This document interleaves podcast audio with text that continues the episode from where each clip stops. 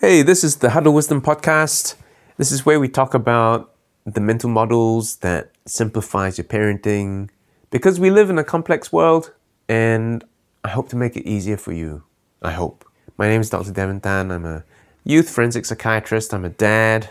Welcome to the show. Thank you for joining me. Please excuse my voice today. I've been nursing a cold. I assume it's a cold. I assume it's viral.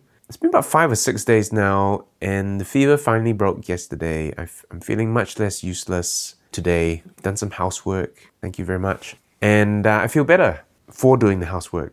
Don't feel 100% better in my body, but I hope you are doing okay. Please wash your hands before and after you eat. Wash your hands.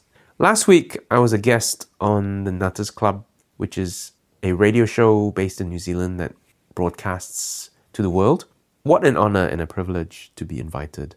So, on the show, they talk about mental health matters and they truly help people. I actually believe that they save lives. Shout out to Boris Sokratov, the producer who invited me, uh, Hamish Williams, and Kyle MacDonald.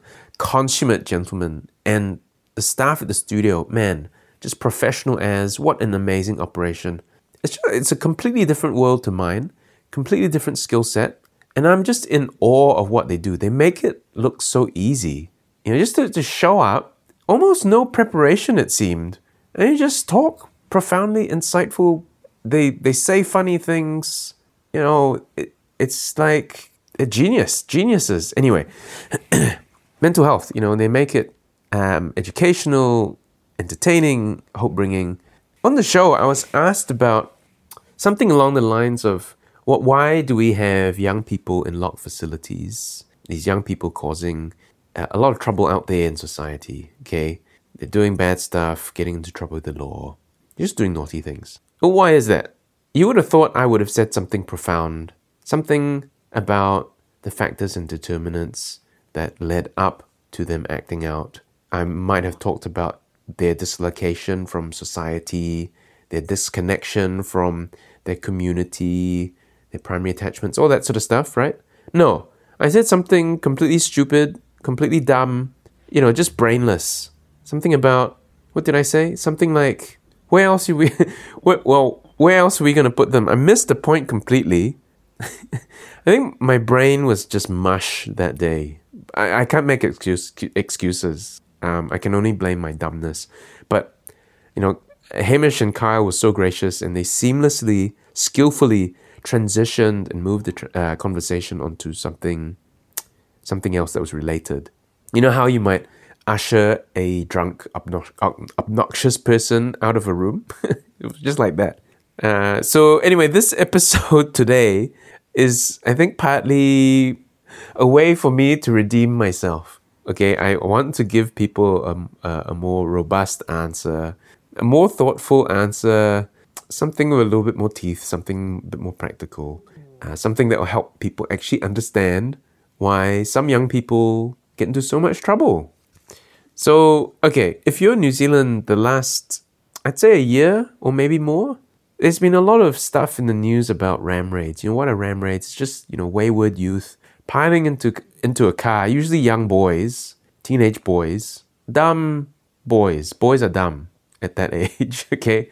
We're all dumb, right? I was dumb. Friends were dumb.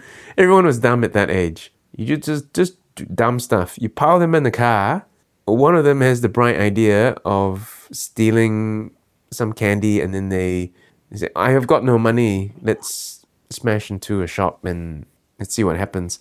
So, smash into a shop, break the windows, right? Get out of the car, steal some lollies.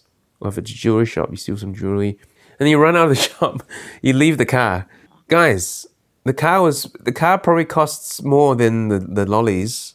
You could have sold the car, which was stolen, or you could have sold. I don't know. It's just you know, like what are you thinking? They weren't thinking. That's the thing. They weren't thinking. So I want to talk a little bit about you know the factors and the determinants that give rise to such dumb behavior. All right. So ram raids similar dumb behavior is just a symptom. Behavior is behavior. Let's just just look at it objectively. Behavior is behavior, right? Sorry to sound a bit contrived, contrite, but it's not the problem. It's not the problem itself, though itself it does cause and begets other sorts of problems that exacerbate the underlying fundamental problem. But let me let me just explain. And maybe maybe we can let's highlight a few fixable things as well over the course of this episode. Right. Life is complicated, yes. It's a big bush. life is a big bu- it's a big bush. Let's let's shake it and see what comes out of it. Humans have layers. Um, people talk about onions, that onion analogy. I don't like it. Onions make me cry. It's you know, and also it's hard to distinguish one onion layer from the next. It looks, it all looks the same, and all smells the same. And life isn't neat. You know, when you observe a bush, this is a terrible. this is a I'm starting out really badly. Sorry, guys. But you look at okay, stay stay with me though. Um, you get this bush, lots of birds on there. You shake the bush. Some birds fly off. Some birds stay. Right. The the birds that fly off, you think, ah, oh, those are the birds that were in the bush, right? But and you know you make note of the birds that flew away, and you think, ah, those those birds that flew away, those are the ones that live in the bush. But the ones that did not fly away, um, there might be different kinds of birds to the one that flew off. But because you haven't, because you, you couldn't see them, you you've only assumed things about the things that you could see, which are the birds that flew off, right? When you shook the bush. There's still things inside the bush that remain which you're not going to be able to see, right? But what I'm trying to say is what, what I'm trying to say is we don't know everything. Humans are complicated. We have so many layers, so many ingredients, all mixed up in there. This in this uh, weird, wonderful soup, you know, called humanity, right? And our behavior is just stuff that's on the surface. It's just stuff that you and I can observe, but we can't see what's going on inside people. We don't know what their intent is. We don't know where they come from. We don't know their struggles. We don't know the problems that they're dealing with, right? We don't know their goals, their dreams, their visions, um, all that stuff. All that stuff. Chop suey. When, when we see young people do naughty things that gets them into trouble with the law, you might just see a ram raider, right? But one ram raider is not necessarily the same as the next ram raider. There's a whole lot of other things in that person that you haven't understood, which you need to understand, right? If you're wanting to try and help them. So it doesn't make sense to generate solutions based on just fixing the behavior. So let's say you've got a car full of ram raiders, right? They've done a ram raid. How are we going to stop them ram raiding? Let's just lock them up. Just throw them in a. Now, when you lock, when you when you do something like that, you can get different outcomes. Why?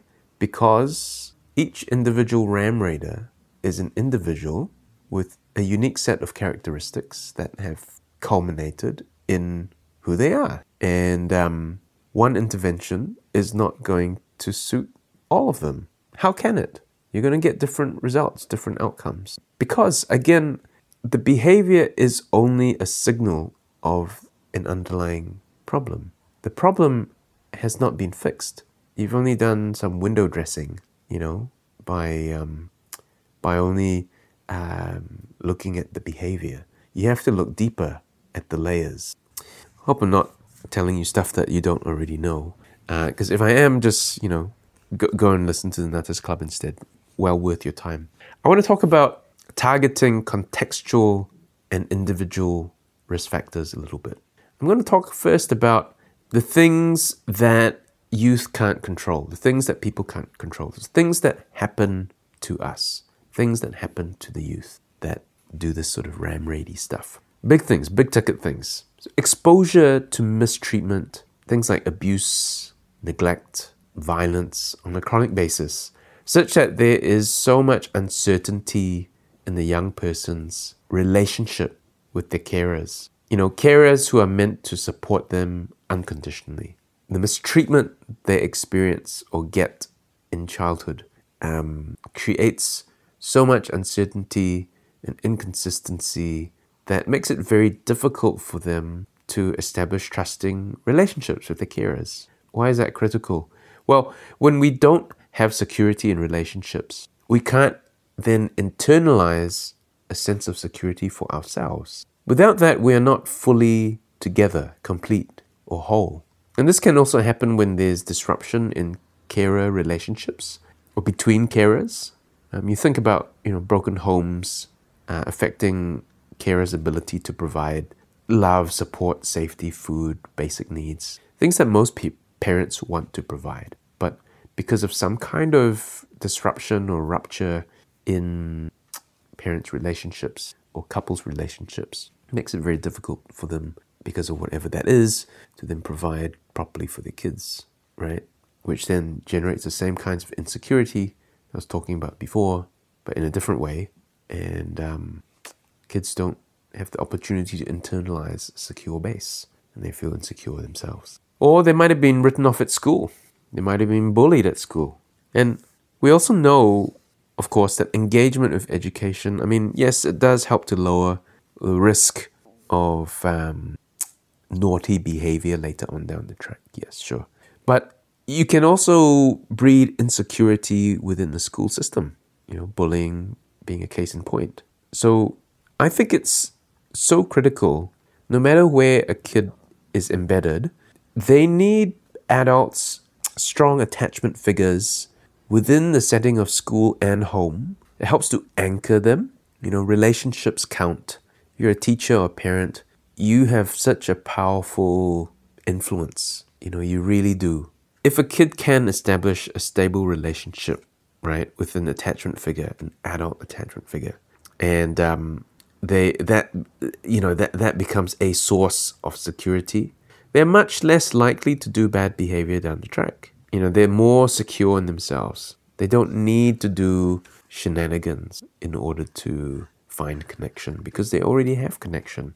So, you know, be it at home or at school, look for opportunities to build stronger relationships with your kids. Because if they don't have attachments to strong figures in their life, kids get lost. Like, let me backtrack here that um, if you're an educator, if you're a sports coach, maybe you might say, ah, I didn't sign up for that.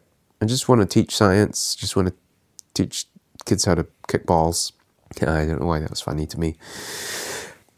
Um, it's fine. I mean, you know, you, you don't have to do the connection stuff, but in my view, it's an important opportunity to do so. You know, it's it's a privilege, it's an honor being in that sort of position because you can shape our gener- you can shape our kids' generation for the better. Um, it takes a village. It's true. Uh, peer rejection for example, is another important problem. You know, because they might not be socially competent or skilled, so they're easily alienated. And if they don't have anchors, like I talked about before, it's much easier for them to become adrift. And they'll find other kids who are similarly adrift. You're a ram raider? Me too. I'm a ram raider. Let's do some ram raids together. Keep your eyes out for those ones that seem a bit lost. Okay?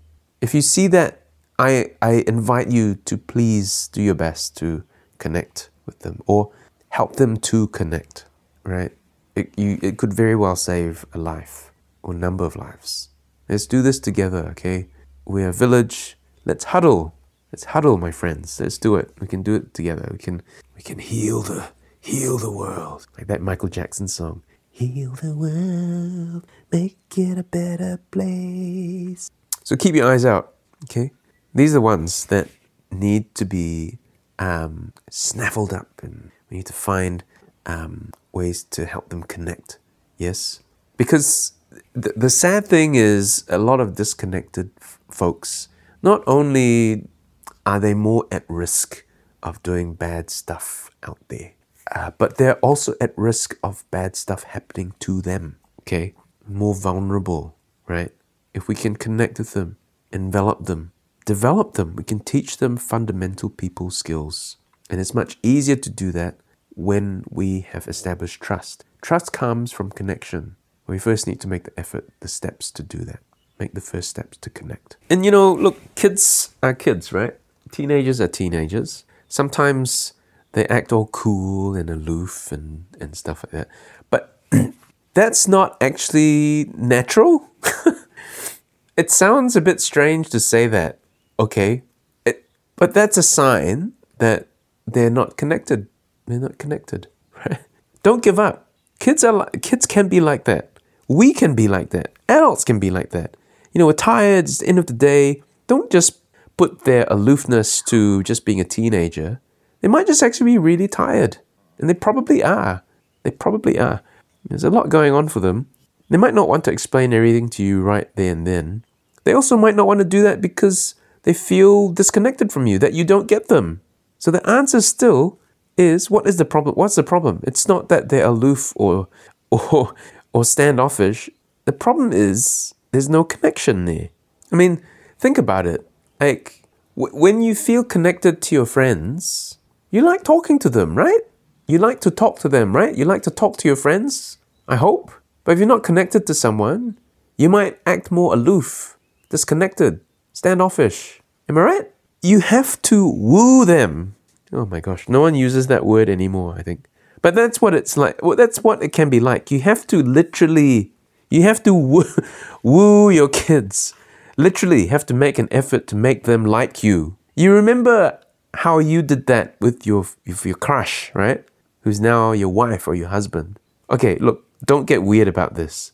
I'm not talking about romantic relationships here with your kids. That's weird. It's wrong. What I'm trying to say is here in this context, right? I'm saying you know how to establish connection when it wasn't initially forthcoming. Why don't you feel the same urgency with your kids?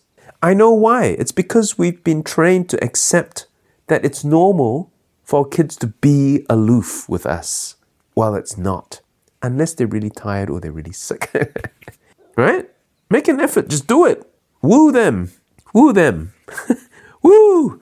There are things like, okay, other things as well that could be an exacerbator, like poverty. Indeed, it's a problem. Poor health, all right? Physical health problems can make it difficult for people to connect. I know that. Why did I mention poverty? Well, sometimes when people are stressed about finances, trying to make ends meet, okay, they might not have the energy or the resources to try and connect with you right there and then right? And you might not have the same sort of energy to do that with your kids because you're thinking about putting food on the table, right? But connection is just as important as food. Yeah, that's well, that's so easy for you to say, Davin. Well, no, it's not. I'm just stating a fact. It doesn't mean life gets better when you or easier when you have connection with one another. I'm just saying that in order for kids to trust you, you need connection. It's just a fact in order for kids to to feel anchored, like they belong, attached, you need connection. It's a fact. Eh? It's interesting. Um, connection with you is critical. When you're okay, they're okay. All right. The next thing, next layers. Let's talk about. Okay, let's talk about the things that Ram Raiders might be born with. Okay, as a group, Ram Raiders Naughty behaved people tend to be more impulsive, thrill seeking, novelty seeking. They love to do crazy things to get that dopamine fix. You might now see how those other things I mentioned are incredibly important to keep kids like this focused on being connected to strong, attached, stable adults who do pro social things. Because they're going to channel their raw energy, their uh, dopamine seeking um, behavior to pro-social things now. If they're not anchored, where are they going to go? Right? They're going to find the things, the next thing that makes makes them feel good, and it might just be something antisocial. It's because they're not connected. Like I said, I keep telling you this. They could be intensely emotional people, you know, which which is linked with difficulties managing and controlling, regulating emotion. They may have low empathic skill and and and those folks tend to have a proclivity towards attributing uh, the worst of someone. You can only infer, of course, how much empathy someone actually has by observing patterns of acting or behavior. You never quite know if they are actually empathic or not. But there are skills you can teach to help them become more naturally empathic if it doesn't come easy. Talk about this a lot in my other episodes. Children with low remorse tend to, mm, I would say, refuse accepting responsibility for their actions. They blame others, they minimize the effect of their harmful behavior on others. So it's, it's therefore very important that both parents and teachers or people in position of power show that they can make mistakes. They can admit them. This helps you to model vulnerability, you know, making it okay that we can deal with being wrong. We can show a willing, willingness to learn from our mistakes and we can accept responsibility.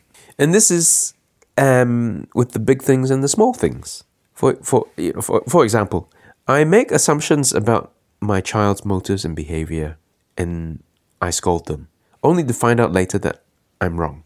If that happens, I need to make every effort to make sure that I make a big deal about being wrong and then apologize, while also validating how it felt for my kids when I blame them for something that they did not intend. Then I need to hear them out even when it hurts me, even when they are saying uh, things in retaliation. Just kids. They were hurt by me. So maybe they have a right to say, you know, to, to rub some salt in it. Um, and then once they're finished, I need to commit to doing better. Modeling this with the small and the big stuff teaches our kids some critical skills, really important skills for life. And it helps them as well to be better people in their own relationships down the track. And you know what? The other thing it does is it improves your connection with them too. Okay, what else? Hmm, things that kids are born with. ADHD.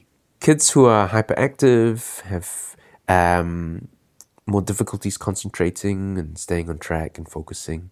I invite you to go get them assessed. But even even if they do get treatment, still, you know, the same stuff I've just talked to you about needs to be needs to be considered. You need to you need to address those things too. A lot of kids with um, that uh, con- the con- those con- that confluence of symptoms, the ADHD type symptoms, mm, they have less ability to delay gratification. They get bored more easily, they want things now.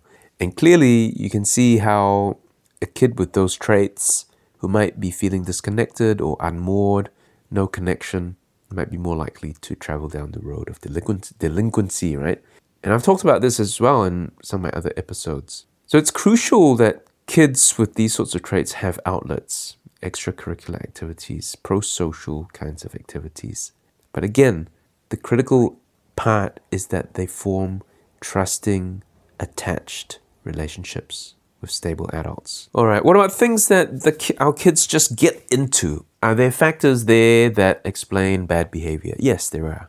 So, drugs and alcohol is a big one. What you need to know for this episode is that early use of drugs and alcohol is very common in young so called delinquent youth.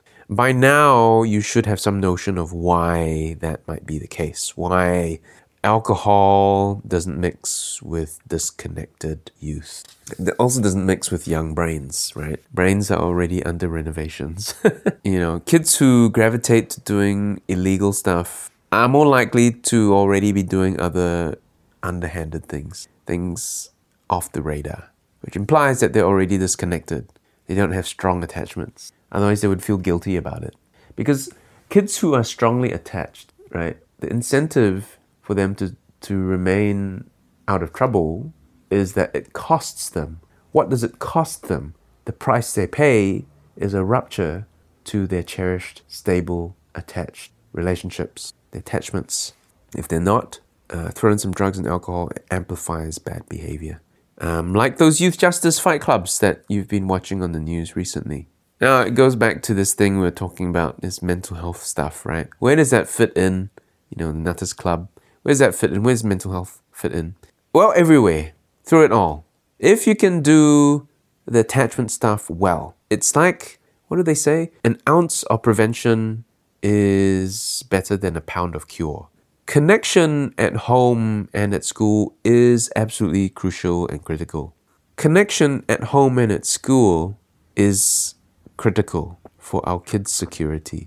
Children need to be seen, heard, and understood. Okay, that's the message. Connection, connection, connection equals security of self, equals stability of self. It means that you don't have to do naughty stuff in order to feel connected because you're already connected. You already got your dopamine fix. I want to invite you to go to the um, to do the free mini training course, huddlewisdom.com forward slash Jedi Mind, to start learning more about this stuff. These sorts of skills skills are absolutely fundamental, and you can build other skills on top of this. But it is, in my view, the fundamental skill for every parent the capacity, the ability to connect. So, you know, check it out. It's free. It would be cool to hear from you how you're using this stuff too. You know, you can post it on your stories, on your socials. Just hashtag us in hashtag huddle wisdom. Might be fun to, to see some of your stories. It'd be cool. Hey, I've waffled on and on and on. I think I'm gonna go take a nap, and uh, I hope to catch up with you next time. Thanks so much for hanging out, my friends.